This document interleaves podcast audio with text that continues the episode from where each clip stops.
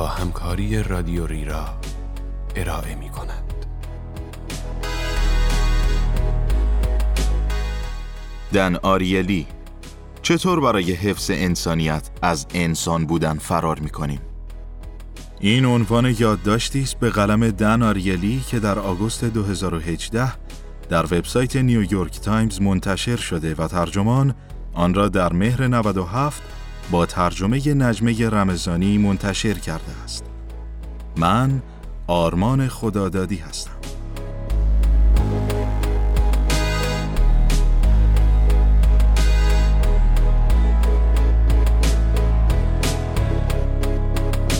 حتما تا به حال شده که تلویزیون تصویر آدم‌های قحطی زده را نشان دهد و ما هم بی هوا چشممان به آن بیفتد و ضعف سراسر وجودمان را فرا بگیرد.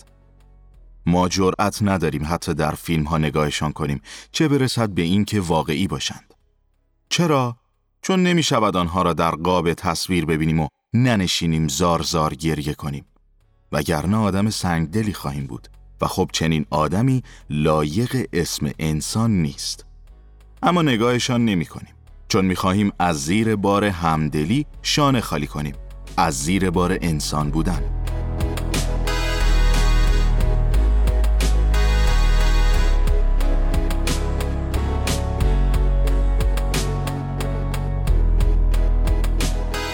به نظر من یکی از عناصر تعریف کننده انسان توانایی توجه به دیگران است.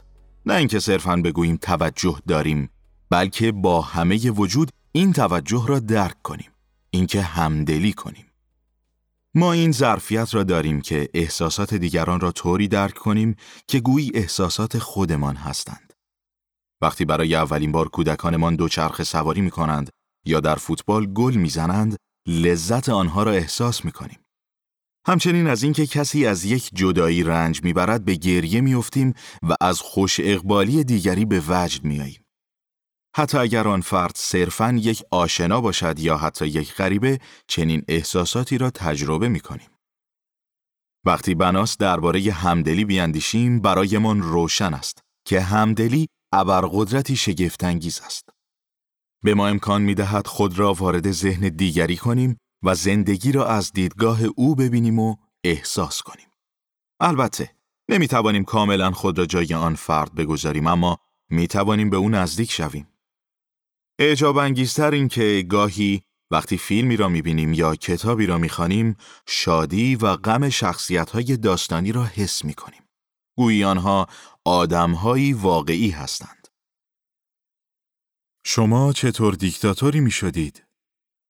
وقتی درباره توانایی توجه به دیگران سخن به میان می آید، اقتصاددانان اصطلاح ظاهراً خنثی‌تر منفعت اجتماعی را به عنوان روشی برای ارزیابی و درک این توانایی به کار می برند. در اینجا نمونه‌ای از چگونگی محاسبه منفعت اجتماعی با استفاده از سامانه‌ای تجربی به نام بازی دیکتاتور را می بینید. در نسخه عمومی بازی دیکتاتور دو شرکت کننده داریم. شرکت کنندگان یکدیگر را نمی‌شناسند و هرگز هویت دیگری را نخواهند دانست. یکی بازیکن الف است. به شرکت کنندگان نمی‌گوییم که نقش این بازیکن دیکتاتور است و بازیکن دیگری ب است، گیرنده. مقداری پول به دیکتاتور می‌دهیم، مثلا $100. بعد از دیکتاتور می‌خواهیم پول را بین خود و بازیکن ب تقسیم کند.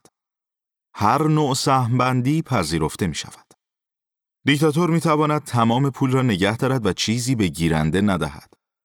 می تواند $50 را نگه دارد و نیم دیگر را ببخشد. همچنین می تواند چیزی برای خود نگه ندارد و تمام پول را به گیرنده دهد. وقتی دیکتاتور تصمیم خود را گرفت، پول تقسیم می شود و بازی تمام است. این بازی شاید چندان جذاب نباشد، اما چیزهای زیادی به ما می آموزد.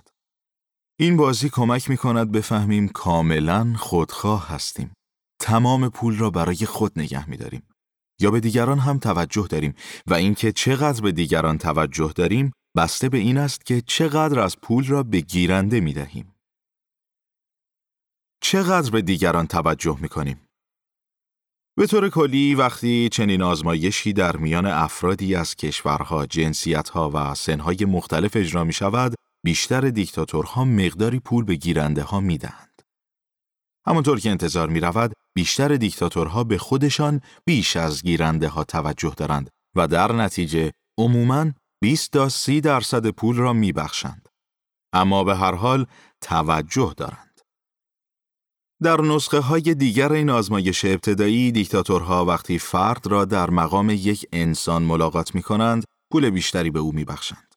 همچنین وقتی گیرنده در یک گروه اجتماعی با آنها قرار دارد یا نیازی واقعی را ابراز می کند یا انتظار می رود در آینده او را دوباره ملاقات کنند و با او تعامل داشته باشند، باز این بخشش بیشتر می شود. اما نکته اصلی این است که ما ظرفیت این را داریم که به دیگران توجه کنیم و در پی این توجه کارهایی می کنیم که شاید برایمان هزینه هم داشته باشند.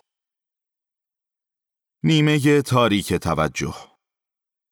چون توانایی ما برای توجه به دیگران وقتی بروز پیدا می کند که با رنج مواجه می شویم و چون به صورت غریزی می کوشیم از درد دوری کنیم، اغلب وسوسه می شویم به چیزی که ما را انسان می سازد، یعنی توجه، تن در ندهیم. تا زمانی که اطرافیانمان احساسات مثبت دارند، وارد شراکت احساسی با آنها می شویم و در نتیجه خوشحال تر می شویم. اما زمانی که دیگران دارند رنج می کشند چه؟ در اینجا هم این ظرفیت را داریم که در احساس آنها شریک شویم، اما این بار احساسات منفی و غم را تجربه می کنیم. این گاهی واقعاً دردآور می شود. این اتفاق زمانی است که همدلی ذاتیمان ما را به فرار می خواند تا از آن احساسات دوری کنیم و سد راه انسانیت ما می شود. چطور چنین چیزی رخ می دهد؟ در خیابان از کنار متکدی عبور می کنیم. می دانیم که اگر با او تماس چشمی داشته باشیم، دلمان برایش می سوزد. بخشی از سرخوردگی او را تجربه می کنیم و تحریک می شویم که چیزی به او دهیم. پس چه می کنیم؟ می کوشیم سمت دیگر را نگاه کنیم. با تمام وجود روی ساختمان‌های آن طرف خیابان یا روی ردیف ماشین‌های وسط خیابان تمرکز می‌کنیم و امید داریم بتوانیم انسانیت خود را حفظ کنیم. یعنی همان بخشی از ما که توجه می‌کند، همان بخشی از ما که خاموش است. سؤال بزرگتر این است: ما به صورت فردی و جمعی کدام نسخه از انسانیت را انتخاب خواهیم کرد؟